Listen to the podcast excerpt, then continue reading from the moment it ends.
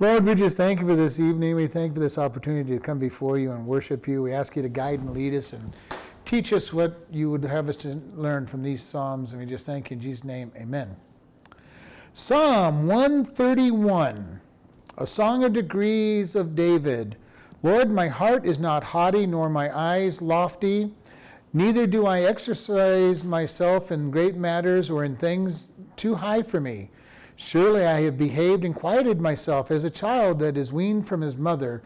My soul is even as a weaned child. Let Israel hope in the Lord from henceforth and forever. So we want to look at this, and David's prayer first off is Lord, my heart, my inner being is not haughty, is not exalted, not, not trying to be greater than he thinks, nor my eyes lofty, which is the same thing. Neither do I exercise myself in great matters, and this literally is, uh, again, haughty, high, and or in things too deep for me, or that means difficult. And he says basically he's being humble, which for David that is quite a statement. This was be, obviously before his major sin with Bathsheba, which humbled him as well. David started out as a very humble man and got a little bit big for his britches toward the middle of it, and then was humbled again by God's grace and mercy. And, you know, we think about this, you know, God's grace and mercy will bring us to a humbled place if we really, truly understand it. To realize that we deserve nothing but punishment, nothing but, you know, hard time from God, and yet He gives us great blessings. It should give us a real humble attitude should not lead us, as we said this morning, to, to desire to sin. Let me sin so God can give me lots more grace. He's given us so much grace, we, we don't need to sin anymore for the grace. And He wants to give us grace. And that's the amazing thing is that He wants to give us grace and mercy. And David said, You know, God, I'm, I'm, I'm very humbled. I'm not, not being haughty. I'm not being, being exalting myself. I'm not giving over to things I can't understand. And you know, sometimes we do a lot of this trying to figure out things that are too difficult for us to understand. You know, sometimes when we struggle with scriptures, you know, and my statement whenever I teach the Trinity is we're going to teach you everything the Bible says about the Trinity, and you're not going to understand the Trinity any better when we get done than you did before. All we can do is accept it on faith. And there are people that will spend inordinate amounts of time trying to understand things that we just really can't understand. And, and that's not saying we shouldn't give any thought to it, but you know, we're not going to understand the Trinity. We're not going to understand that Jesus was 100% God, 100% man. It just makes no sense. All we can do is accept it by faith. We can't, you know, we can't understand why God even loves us enough to die for us, because again, that's something that is just way too far above us. And it amazes me that God created man, knowing that we were going to sin, knowing that He was going to have to die to to buy us back, and yet He created man. It's just something that is just unbelievable to me and unfathomable. And every once in a while I'll think about it, but I don't think about it for long because it's just something I go, okay, God, it just makes no sense, but you did it. You know, to see the things that God does sometimes for us is pretty amazing. And David saying, you know, I've been raised up, I've been exalted, but I'm not, I have a proper attitude about myself. And a proper attitude about ourselves is not that, you know, if you're a good teacher or a good, you know, whatever it might be that you are, it doesn't say, well, I'm worthless at, at that job. You know, it's just not exalting yourself beyond where you're at. You know, to say that you're not good at something is not is not just uh, is not righteous or holy if you're good at it. Now, pretend you're good at something that you're not is a problem. But you know, if somebody is a good singer and people say thank you for using your talent for God, then you know they can't go, oh, it's all God, you know, and I've heard this over and over. It's all God, don't you know, don't praise me. You know, you've got the talent, accept it with the grace that it was given to, and acknowledge that you are good at what you're doing, and acknowledge that it's also God that uses it. Because when we teach, when we sing, when we serve, and God is in it, it is a powerful thing when God is in our in our service because he takes whatever gift he's given us and then he intensifies that gift and makes it even greater than it was when we started. And we want to keep this in mind. God uses people and he will use their gifts. And when he uses that gift, he'll give them greater gifts within that area. And we just want to say, David understood this. You are, you are the one that is everything, God. Then he goes in verse 2 Surely I have behaved and quieted myself as a child that is weaned from his mother. My soul is even as a weaned child. And this one, I had a first thought on this one, and I, you know, and I went to the commentaries to look it up, and the first commentary didn't say anything about what I had come up with. And I'm going, okay. And second commentary matched, you know, third commentary matched what I had come up with, so we're going to go with what I came up with, what God showed me in the first place. Uh, you know, this whole idea of surely I have behaved and quieted myself. This word for behave, uh, behave means to smooth, make level. He says, I have made level my life, and I have quieted myself. How many times do we get in trouble because we have way too high of highs and way too low of lows and, you know, go way up, way down? And, you know, I know that's human nature and everything, but, you know, there is a point where we need to kind of smooth those out a little bit. Because I've seen people go way too high in all directions. And I've been there. I've gone to spiritual, you know, activities and gotten real high and ready to go. And, you know, the worst thing about going really high up for God is it's a long ways just to get back to where you were supposed to be, and you usually go way too far below where you're supposed to be, and you have to come back up. And David says, I have made smooth things. I have, you know, which for David, if we've been reading the Psalms long enough to know that this is not really a true statement for David. David was really high and really low, and that was the way he was. When he was on fire, he was really on fire. They probably say nowadays he was manic depressive. Probably. That's what most, that's what most pastors say, that clinically he would be declared to manic depressant, you know, uh, possibly bipolar, but, Well, bipolar is manic depressive. but, you know, his highs were high and his lows were low. And we see these in all of these Psalms that he goes through. But, you know, he knew that God was also his strength to bring him back to where he was supposed to be whenever he focused on God, and we saw it, we see it in so many of the of the Psalms. He starts out really low and ends up praising God, or he starts out overly high and comes back down to God. So, in one sense, yes, God, he smoothed it out. How does he smooth it out? Because he recognizes God is his everything. Know, the more we realize that God is everything in our life, the easier life will be for us. And then he says, As a child that is weaned from his mother, my, my soul is even as a weaned child. And we think about this. The biggest question is what is David saying that he's been weaned from? I first, when I read that, thought of that he was weaned from the world and the flesh, away from the, wean, the, the world and the flesh, and pulled away and started growing spiritually. And that's where I'm going to stick with. I really believe that he's saying that the lust of the world, the desires of the world was in his infancy, and he was desiring them. And then as he went in, he was weaned from the world and put on spiritual food. And you know, we think about this a, a child, you know, that wants something. How does a child get what they want? They scream and holler and cry until they get what they want, especially one who is of nursing age to be weaned they cry when they want, and they need their mother for everything.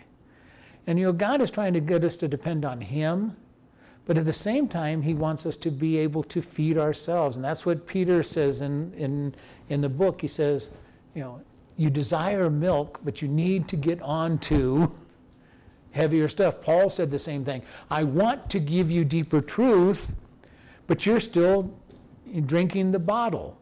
You know, you're drinking milk. You need to be ready to go to the next level. And God's purpose with us is to train us to be more and more dependent upon Him and less dependent on this world, but also be less dependent upon even the teachers that we deal with. And it's important that we have teachers, it's important that we have the Word, but at some point we need to be able to feed ourselves spiritually as well. And David's saying, I have been weaned. I've been weaned. I'm like the, my, I'm like the child that has been weaned from its mother mother's milk, and my soul is even as the weaned child, he's, he's more dependent upon God and growing on his own. And so I looked at this. This is what I've come up with. Uh, many of them, you know, many of them had some really weird things. I mean, I'm going to get into it. It was just kind of something strange. And I, and I was thinking, even as I was studying that, what does it mean to have a child that's been weaned from the breast? You know, that child is growing up, growing up, being more independent. And at first, I'm sure the child does not like to be weaned. You know, it's used to getting its food nice and easy and not having to feed themselves. And this is something that I see even in many Christians. Many Christians don't want to grow to be able to feed themselves. They want that bottle fe- feeding.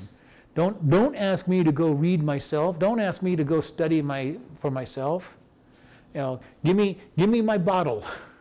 Give me that bottle. And you, you even hold the bottle. I don't even want to hold the bottle. And this is something we see with our you know, kids as they grow up. Eventually, they start holding their own bottle and, and feeding themselves. And that's what God is asking us as Christians to be able to feed yourself spiritually. Grow up. And we said this, you know, many people are, as spiritual Christians, you know, been saved for decades and still needing a bottle feeding from people to, to get by. If we had a real child that was decades old needing to be bottle fed and, and their diapers changed, we know that there would be a problem. Matter of fact, you'd probably be child, charged with child abuse for if you had that situation. And yet, we get so many people spiritually that are still sucking on that bottle, needing their diapers changed, and cannot grow for God because they just will not put the effort in to feed themselves. And that's kind of a sad place. It really is a sad place. It's one thing if you're a new Christian and need it, need, need it, but when you've been a Christian for a long time, you know, the pastors are going to love you. They're going to give you the feeding that you need, but at the same time, they're going, to grow up. they want you to grow up because God wants you to grow up. You know, Peter said it, Paul said it. You know, all these guys keep saying, grow up, be able to feed yourself, study to show yourself a workman approved. You know, rightly handling the word of God. Very important for us. And this is what he said about the weaned child that, that he goes, I want them to be able to take care of themselves. He goes, I'm, I'm growing. Then he goes, Let Israel hope in the Lord from henceforth and forever. Let Israel hope, wait on the Lord. How many times do we as Christians get ahead of God? You know, God says, wait, and we say, for how long? He says, until you tell you to go, and after about five seconds or so, we're ready to go do it ourselves because God, you're just going too slow. You know, God, you are just too slow. You're not doing it in the time that I think it's important to do. We've all done that. We've all been there that God is not fast enough for us. And it also ends up that we make mistakes and do things wrong when we get ahead of God. Every single time when we say, God, you're just not going fast enough, I'm going to do this on my own, we'll regret it. And yet, we tend to do this. And sometimes God waits on purpose just to see if we will be patient for him. You know, the story of Elijah, you know, running, running away and going 120 miles out of the way for God to tell him, go back where you're supposed to be. How many of us have done that kind of event? You know, God, I'm, uh, things are just too tough here, too bad. I'm, I'm looking at really bad things. I'm going to go do something. And unfortunately, many times it's we run from where we're at, and God says, I don't know what you're doing here. Go back. And David says, Let Israel wait on the Lord from henceforth and forever. We oftentimes need just that patience with God. Just to sit back and say, God, I need to be patient. Teach me to be patient. And that takes care of Psalm 131. It only took me 16 minutes. 130, 132. Lord, remember David in all his afflictions, how he has sworn unto the Lord and vowed unto the mighty God of Jacob, Surely I will not come into the tabernacle of my house, nor go up to, into my bed. I will not give sleep to my eyes, nor slumber to my eyelids, until I find out a place for the Lord, and an habitation for the mighty God of Jacob. Lo, we heard of it in Ephratah. We found it in the fields of the woods. We will go into his tabernacles. We will worship at his footstool. Arise, O Lord, into your rest, you, and the ark of your strength. Let your priests be clothed with righteousness, and let your saints shout with joy. For your servant David's sake, turn not away the face of, of your anointed. The Lord has sworn in, uh, in truth unto David, he will not turn from it. Of the fruit of your body will I set up your throne. If your children will keep my covenant and my testimony that I shall teach them, their children shall also sit upon your throne forevermore. For the Lord hath chosen Zion, he has desired it for his habitation. This is my rest forever. Here I will dwell, for I have desired it. I will abundantly bless her provisions I will satisfy her poor with bread. I will also clothe her priest with salvation, and her saints shall shout aloud for joy.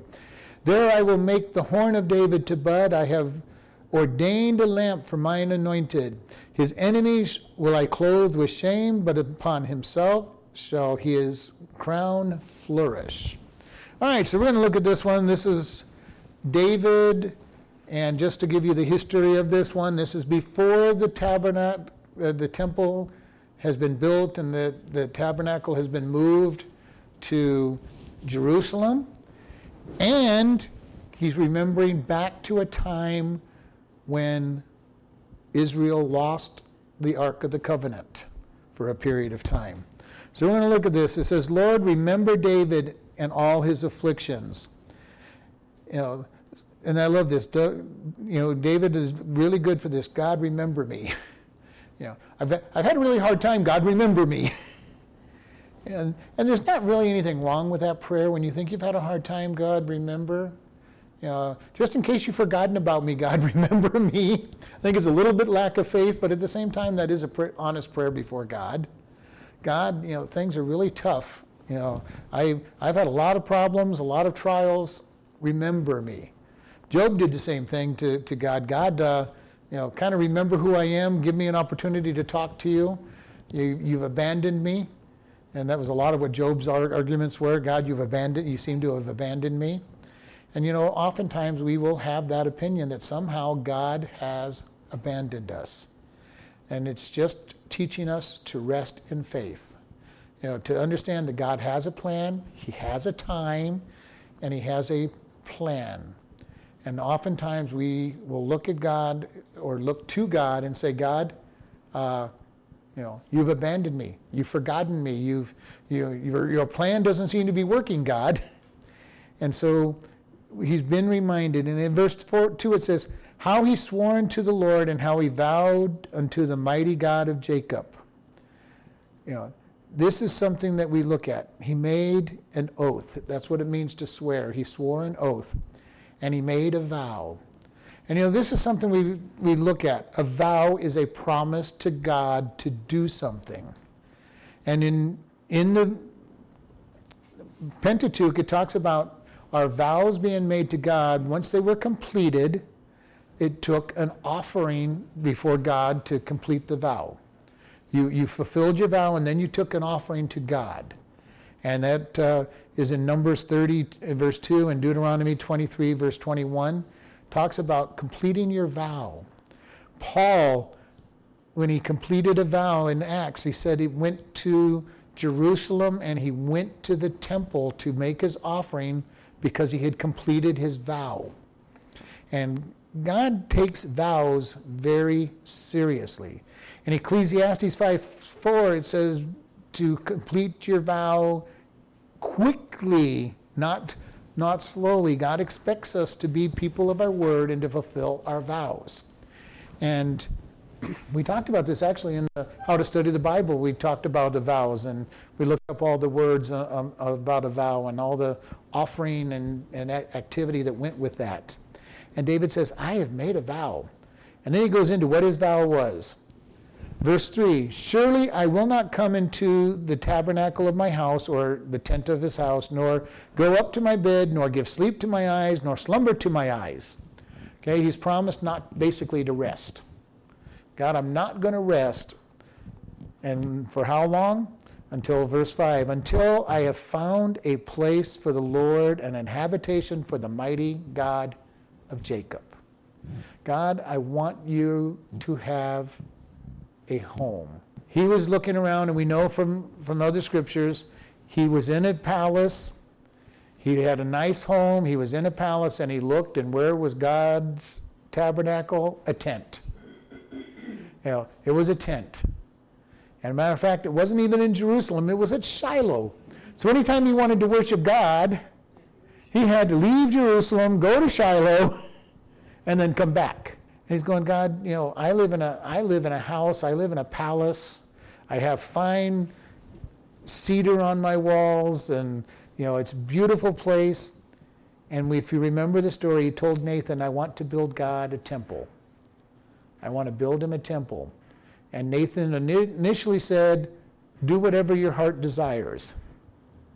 You know, great, great thing. You know, you, you, David, it sounds like a really good thing. And, he didn't even get to leave the palace before God says, Go back and tell him he's not the one to build my house. You know, and the first question was, Did I ever tell you I wanted a house? you know, uh, I didn't even want a house. I don't really care, but you're not the man, David. Your son will get to build this house that you want to make because David was a man of war, shed too much blood, including innocent blood. And I think when God was talking about that, he was talking about Uriah's death, saying, You have a sin on your, on your plate that I'm not going to let you be the one to build this, this beautiful building in your heart. But he says, God, I want to find you a place. I want to find a place for you to dwell. And David's heart was right. You know, he's looking around and saying, I've got, I've got all this, and God has a tent.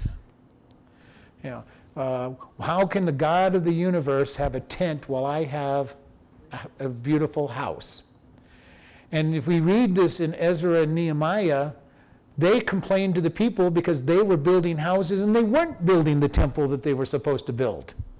And they're going, How can you dwell in all these tents, all these beautiful houses, and we don't have a temple for God? You know, they kind of use the same argument David was using, except he was, they were using it against them, saying, You've built your beautiful houses, get God's house built. And we see this whole idea that David had this great. Verse 6 Lo, we heard of it at Ephratah, we found it in the fields of the wood. You know, and this is, Ephratah is another name for Bethlehem. All right?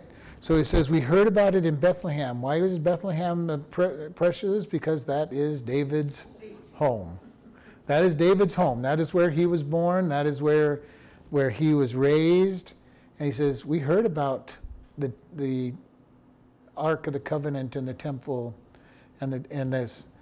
And then he starts getting into a little bit of history. We found it in the fields. Now, in 1 Samuel we go back to 1 Samuel in, in chapter 6.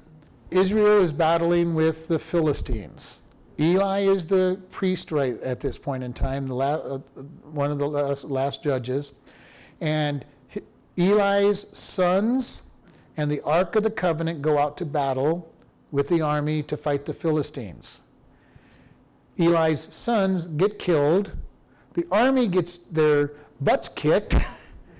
and the Philistines take the Ark of the Covenant. Now, up to this point, the Ark of the Covenant was considered basically a talisman. If the Ark of the Covenant was out there, they couldn't win without the. Well, they couldn't lose without it. They fought sometimes without it, but they, they figured that if the Ark of the Covenant was there, God was with them, and there was no way they were going to lose with the Ark of the Covenant there. And so they lose the Ark of the Covenant to the Philistines. The man comes back, reports it to Eli that the Ark of the Covenant has been captured and that his sons are, sons are dead. Eli falls back off the wall and it says he was very fat and he broke his neck and he died. All right? Which is now going to lead us into later on Samuel taking over as, as the judge of, of uh, the last judge of Israel. The next chapter, in chapter 7, uh, excuse me, chapter 4 was when this happened. Chapter 5 is the Philistines have trouble with God's Ark and the Covenant in there. We're getting to 6 and 7 later. Uh, they have all kinds of trouble because God is judging them. uh, they put the Ark of the Covenant, the first place they put the Ark of the Covenant is in the Temple of Dagon. And it's a wonderful story about this. Uh, they come in the next morning and Dagon is falling flat down on his face. So they prop Dagon back up, strap him up, and the next morning they fall down and Dagon is flat on his face with the head cut off and the arms cut off, and he's in many pieces. At that point, they decide that the Ark of the Covenant should not be in Dagon's temple, and they start sending it to all the major cities of Philistia. And in every city that the Ark of the Covenant goes in, the people get sick. Uh, finally, they decide, well, we need to get this back to Israel, but we're not, we're not in friendly terms with Israel. So we can't just go under a flag of truce. So they put it on a cart with two milk cows to say, okay, wherever, wherever it goes is where it's supposed to be. Now, if you read that story closely, it says they're sending it with milk cows, and the calves are mooing for their moms.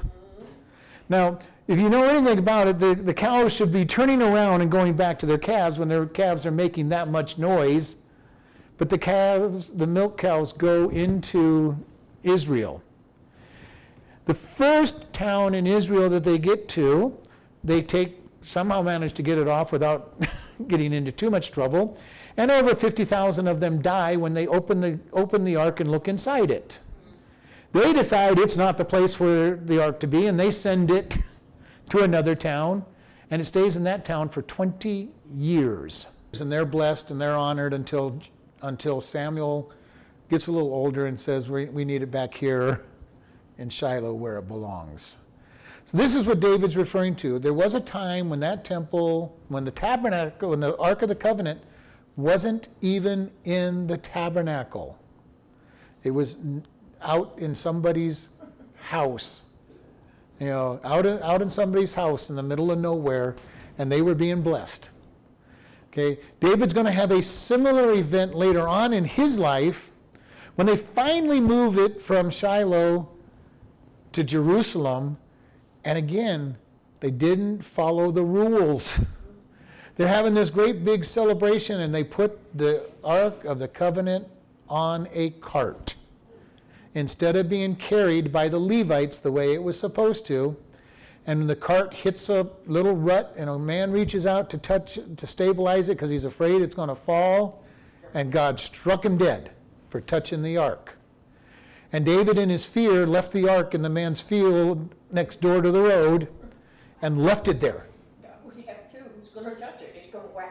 Uh, and then when they finally bring it in for the temple in, into Jerusalem, they do it right.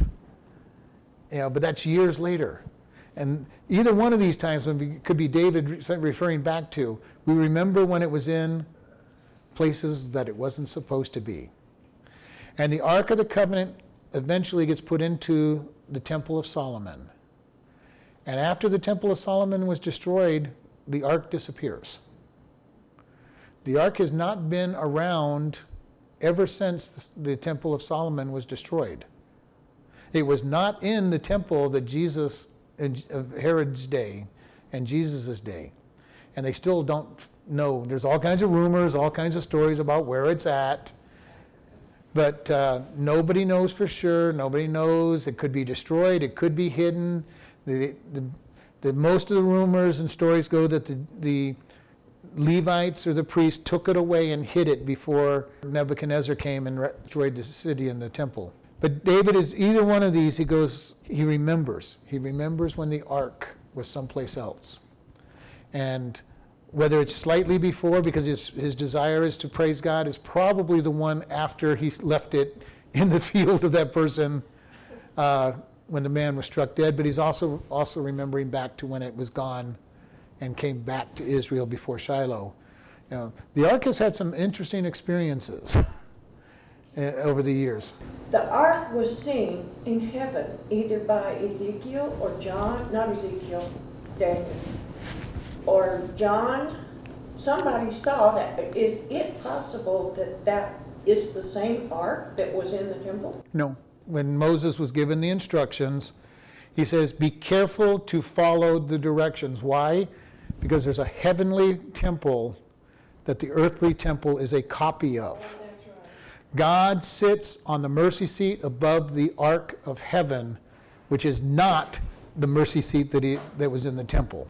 It was a copy of what was up there. So when they refer to when they refer to what was going on up there, they are not talking about the earthly copy of the heavenly stuff. Well, I wondered because I know that it's and I know that it's kind of a joke that uh, make you think, the only man made in heaven are the scars of nails Jesus. Right.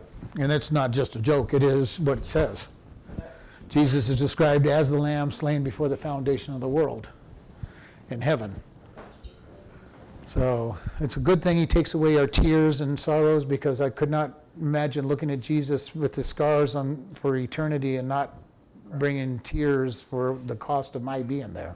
And there may still be tears of joy for the cost of us being being there when we see Jesus, but it will be tears of joy, not tears of sorrow. I don't think we'll ever understand grace that we talked about this morning until we get there and see just how much cost him out of the love he on the insert we gave out last week, you know, we, I, you know, the guy's last statement is when you think you understand grace, you prove that you don't understand grace.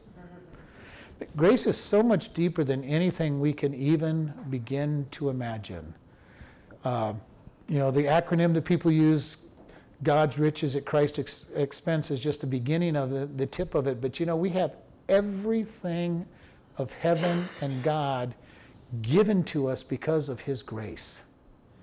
It's an amazing thought of what God has given us. And when we start to under, when we even begin to start to understand God's grace, it should drive us to give grace to other people. And even then, we don't even begin to understand what that grace is because it just so far, grace is so far beyond our comprehension. And my goal for everybody is to learn as much about grace as we possibly can and still know that we don't know anything about it. Anything that God is in, we have too small a picture of. And I've said this many times. How big is God? No matter how big you picture God, you're too small. How strong is God? No matter how strong you think He is, you're too, you're too, you're too little. You know, uh, how much does He love us? We, we can't even comprehend, no matter what, how much we think we, He loves us. How much grace does He give us? we can't even begin to understand that grace because, number one, we don't fully understand how deep our sin is in our own life. Uh, verse 7 We will go into his tabernacles, we will worship at his footstool. And this is kind of interesting in, in the Hebrew because his footstool is his footstool at his feet. Even though it's translated footstool, there's two words in there. Not only are we worshiping at his footstool, but we're worshiping at his feet in this statement. And you know, we think about this, you know, God is so holy that especially the first time we see him in heaven, we're probably going to fall flat on our face because of the holiness and righteousness of God. And how, who knows how long it'll be before we can ever stand before God. Now, I love the song I Can Only Imagine, but I can tell you, when we first see God, we're going to fall flat on our face because that's what everybody in the Bible does when they first see God not only when they first see God, if they see an angel. You know, the angels say, you know, they fall flat on their face to the angels who are just a reflection of God's holiness and righteousness, and they say, get up. People fall flat on their face before the angel that's a reflection of God and his perfection. Man, when we stand before God, it is going to be an awe-struck time for us. That we are not going to even be able to comprehend standing before Him and really, truly experiencing righteousness and holiness. You know, we get tastes of it on this world. You know, there's times when I'm in worship and I get this taste of what heaven's going to be like, and it's still just a small taste. You get that experience of God, and it's just so strong, just for a couple seconds or a minute or two. And yet, as wonderful as that is, it's a taste of what heaven's going to be like. And you know, there's times when I just, you know, think about what a blessing it will be to be in heaven and worshiping God and not getting tired of worshiping Him. I think I could spend a year or two easily worshiping Him, and I'm sure in the spiritual realm it'd be even longer that I'd be willing to worship Him. I would have no problem worshiping before the throne for a long period of time because that's the great blessing here on this world is just worshiping Him. Verse 8 Arise, O Lord, into your rest and the ark of your strength. God, arise in your rest. You know, God has a great rest. He wants to draw us into rest. You know, in Hebrews, there's a great verses for this that God wants us to rest in our faith in Him. You know, how easy is life when we just rest in God? Not struggling, not fighting, not, not trying to make things happen, but just to be at rest with Him and say, God, you are the one that's in charge. I just want to rest in you. And you know, God gives us promises, He tells us what He's going to do. And just to be able to say, God, I trust in you.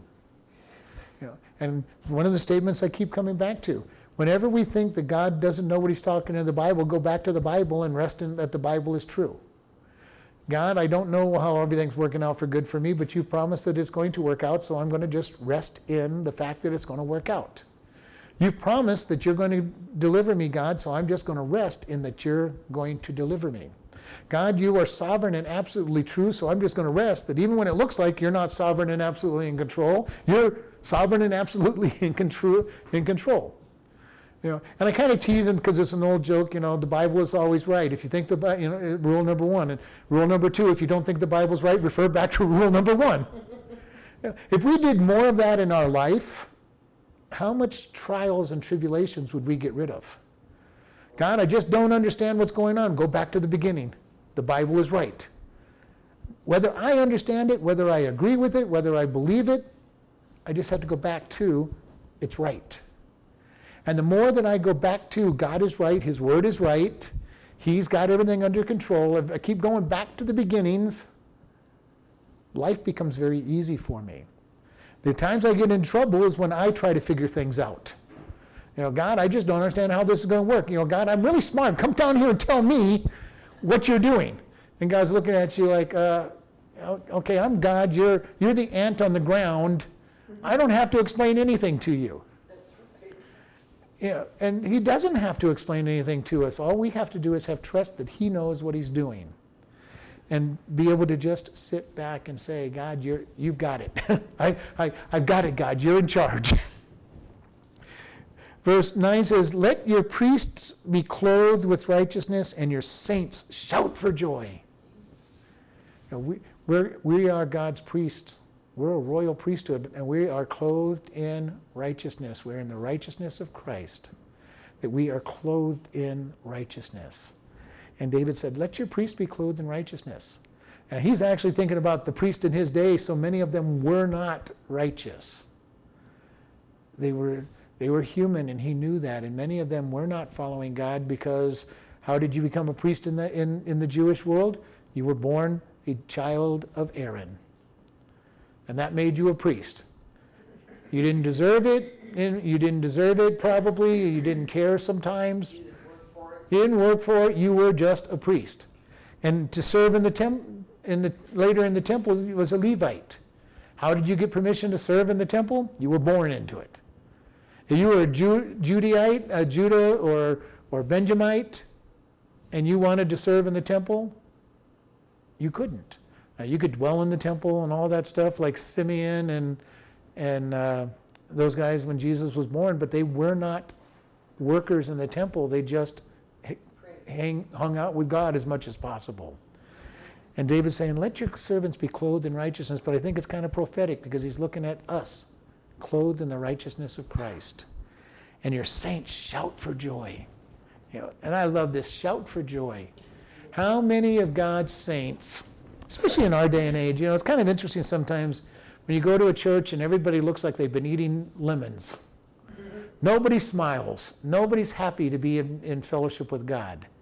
And heaven help you if we were to sing a song that was exciting and jumped up and down and, and all of that. And God says, shout for joy. Why should we shout for joy? He's given us everything. You know, I love being a follower of God and watching what God does and the joy that He gives us, the peace that passes understanding, the all that He gives us. And David says, shout for joy. It says, For your servant David's sake, turn not away your face, away the face of your anointed. You know, for my sake, God, you made me a promise. What was the promise? We're going to learn a little later that you know his seed was going to la- you know, reign forever. Goes, for your servant's sake, turn not away the face of your anointed. Anointed is Messiah. Do not let the Messiah's face turn away from me. He understood, you know, the anointed one, Messiah.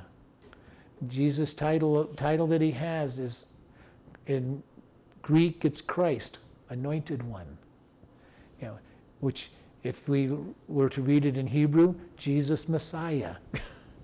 you know, it would be his title. He's the anointed one. And he says, David says, don't, don't turn your face away from me, God. Don't turn it away. And then in verse 11, he gives him the title that what he goes, The Lord has sworn in truth unto David, he will not turn away from it. Of the fruit of your body I will set upon your throne. David had a promise that his seed would rule forever. And we understand that his David's direct lineages have not ruled for a long time. All right? Uh, Babylon conquered the city, and his children stopped reigning Jerusalem. Even when Jesus came to this world, as a son of David, able to take the throne, King Herod was there. Now, King Herod wasn't even a Jew. And that was one of the problems that the Jewish people had with him is that they were being run by a king who wasn't even a Jew. And they resented it, which was a lot of the problems they had. They didn't like a Caesar being in charge of them, and they really didn't like a king who wasn't the son of David sitting on a throne. And David's reminding God, God, you made me a promise. I'm expecting you to fulfill it. When God makes promises, we can expect Him to fulfill them. When we read the Word and He says He's going to do something, we can know that He's going to do it. That He will get us out of every trouble. He plans to bless us. He's got great, great plans for us. All things work together for good. You know, we can remind, sometimes we can remind God, and I've told you, when things bad seem to be bad, sometimes all my prayer is, God, I don't understand it. I don't know how it's going to work, but you promised that it's going to be for good, so I'm just going to hang on to that promise. And I'm kind of reminding you, God, you said it's for good. Maybe you'll show me why it's for good. Oftentimes, we want to kind of remind God, you know, God, I'm, I'm trusting you. Being able to give him back his own words is not being, hopefully, not being somebody saying, oh, God, you're, you're not doing your, but God, I'm trusting in your word. You've made a promise. I expect it to be kept. And I'm going to just say, God, I'm leaning and trusting in that truth. David continues his, his promise If your children will keep my covenant and my testimony, which I shall teach them, their children shall also sit upon your, your throne forevermore. And this is God's words. And I love this one little statement in there. It says, If your children will keep the, my covenant and my testimony, that I shall teach them. You know that God wants to teach us? He wants to teach us in our, in our own studies. Now, how does He teach children? Well, He starts out with good, godly parents teaching their children. Then pastors and teachers and Sunday school teachers will teach them. But, you know, ultimately, God says, if they won't listen to these others, He goes, I will teach them. You know, how many times have you been taught by God something? You know, usually the hard way. Now, if you won't listen to your parents, if you won't get into God's word yourself, if you won't listen to your to the pastor and the teachers, God will make sure that we learn.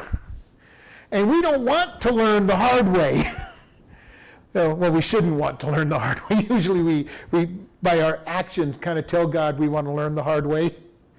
You know, God, I'm just not learning my lessons. Come beat me with a stick for a little bit more while I while I learn this lesson. And then He'll send our parents or our teachers, and they'll give us a lesson, and hopefully we'll learn. Or sometimes we just have to learn the hard way. He says, "I shall teach your children." and your children shall sit on your throne forevermore. Now, the one who made it, made the completion on that is Jesus, because Jesus is, you know, kind of a mo- very interesting thing. Jesus is Messiah, he is God, but he's also a child of David.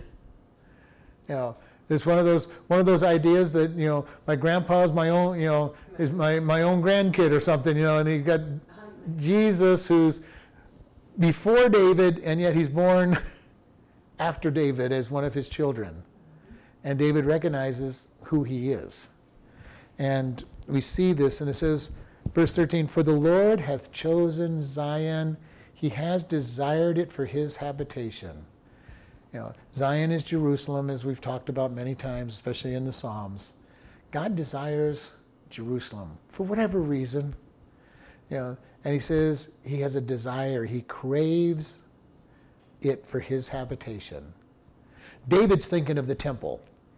You know, David at this time is thinking of the temple. He's going to put the temple in Jerusalem that God can live in Jerusalem, the capital of Israel.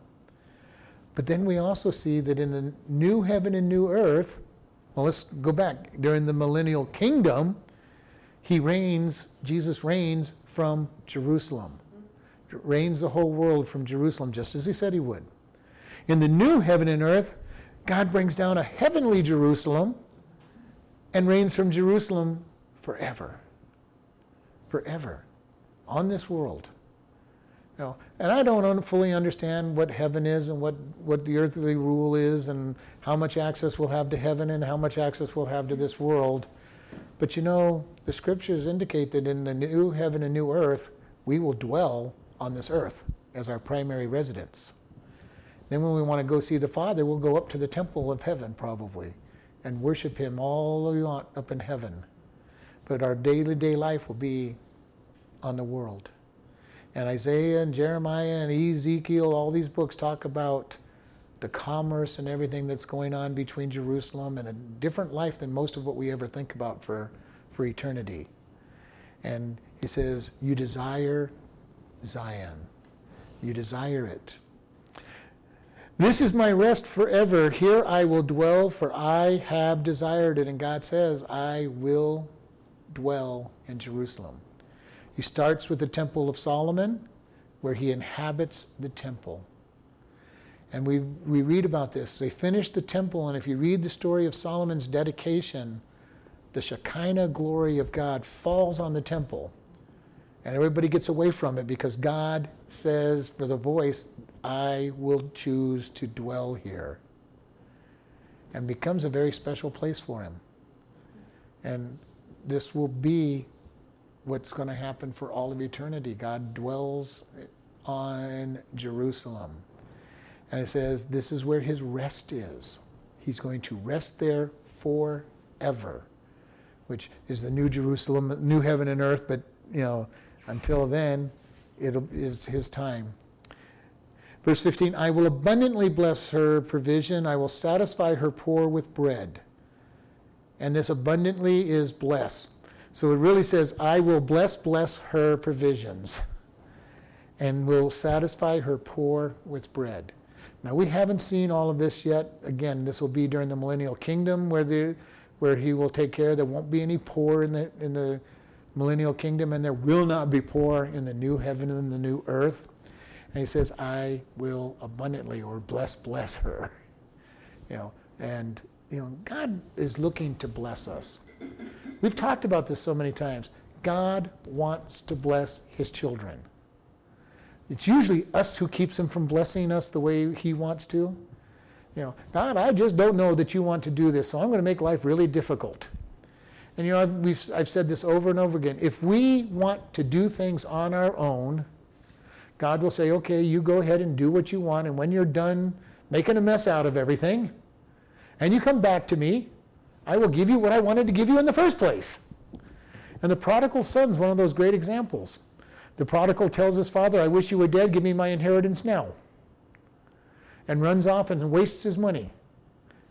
And when he comes back, the father's watching for him and says, Oh, you're back here. I'm going to, you know, you know, God, Father, I just want to be, nope, he's going to, you're my son. I'm going to give you, I'm going to clothe you. I'm going to clean you up. And by the way, we're going to have a great big party for you. You were dead and now you're alive. God wants to give us blessings that we don't deserve. Too many times we get this idea of somehow I've got to repent enough or beat myself up enough, and then maybe after I'm done doing all my penance and, you know, crawling, crawling across the Sahara Desert on my knees to, to show God how sorry I am, maybe He might forgive me. And God's saying, just get over here.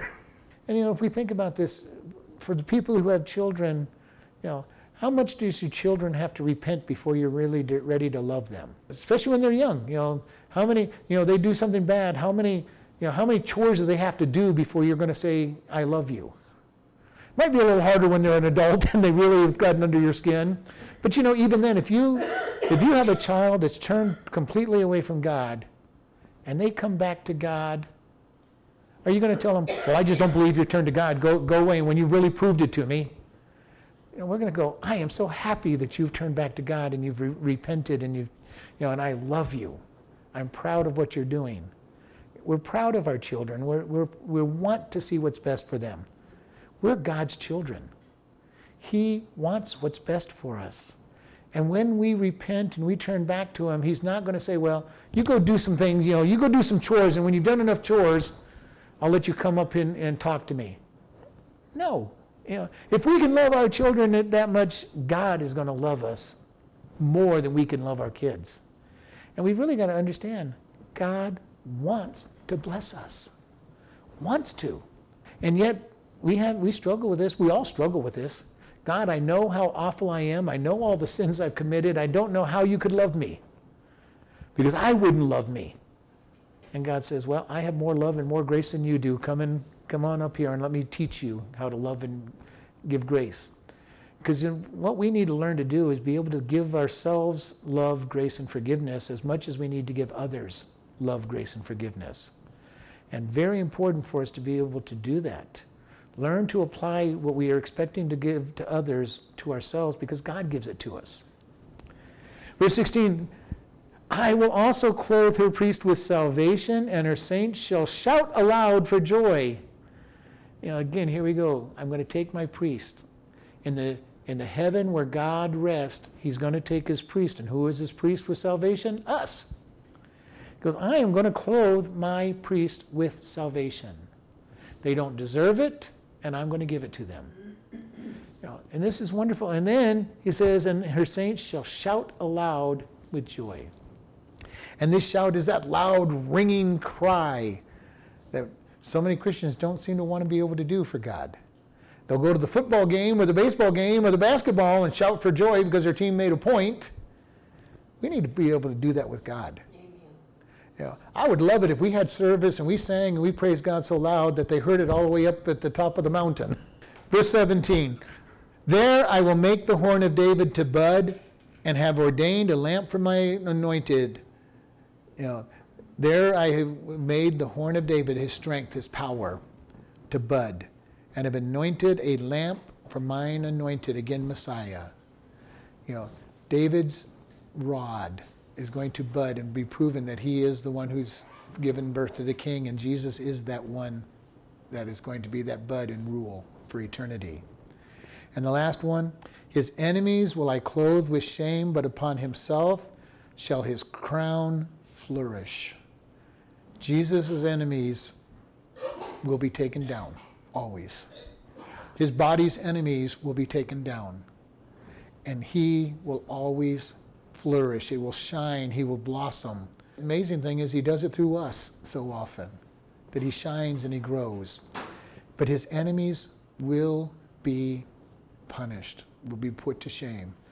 And David so many times would say, God, why, why are the heathen looking like everything's going right? And God's answer was always, I haven't judged, I have, I'm not done judging yet. I am not done.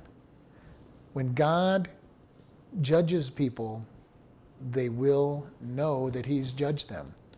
And you know, one of the things we've said so often, ultimately they've got the white throne judgment that they're going to stand before and be completely judged. But God judges them even on this world, and even though we don't recognize it, most of these people that we think have all these blessings and all their life put together, if you really get to know them, they don't have their life together. You know, we look at them, they've got the mansion on the hillside and the 20 cars in the garage and the servants and, you know, the pool and everything looks like they've got everything in the world and they're empty. And they know that they're empty. They've got everything that everybody thinks makes you successful, that they thought would make them successful, and they're empty. And God is saying, I am judging. And we may not know them unless you really get to know them. You don't know that they're empty. And we do have everything because we have peace, we have rest. And we need to be able to recognize that just because somebody looks like they have everything and that they're being blessed and they're not godly, we will see, at the very least in heaven, when God shows them everything that they don't have, we will see that they didn't have everything. We will see that ultimately they're headed to hell. You know, they may have, even if they had everything on this world, and we know that they don't. And how do we know that they don't? All we got to do is look at the society pages and the and all the newspapers, and it talks about their drunken their drunken escapades, their suicide attempts, you know, their, their lack of joy is being revealed, and say, oh, you know, they didn't have everything. This is what Solomon tells us in Ecclesiastes. He says, it's all vanity. And if it had been anybody but Solomon that told us that there's nothing but vanity and wealth and nothing but vanity and, and accomplishment, nothing in vanity and all these, and anything that people want, you would go, okay, you know, this is, you know, Solomon, the richest man in the world, says there's, there's no joy in wealth. An extreme architect and builds all these beautiful buildings and said there's no joy in success. Does public works and builds parks and, and everything for people, and he goes, there's no joy in serving others without God. Because he left God behind. Because he left God behind. He goes, I've gathered all this alcohol and, and, and, and buried myself in alcohol and drugs. There's no joy there. You know, I've had all the women I could possibly want. There's no joy there. And because he's been everything to the extreme, he can say it's all vanity. Without God, it's all empty. All right, let's go ahead and close in prayer. Lord, we just thank you for this evening. We thank you for this opportunity we've had to, to read your word, to look at your word. We ask you to guide and lead us. Lord, teach us to rest in who you are and be able to just understand that you want to bless us. And we just thank you in Jesus' name. Amen.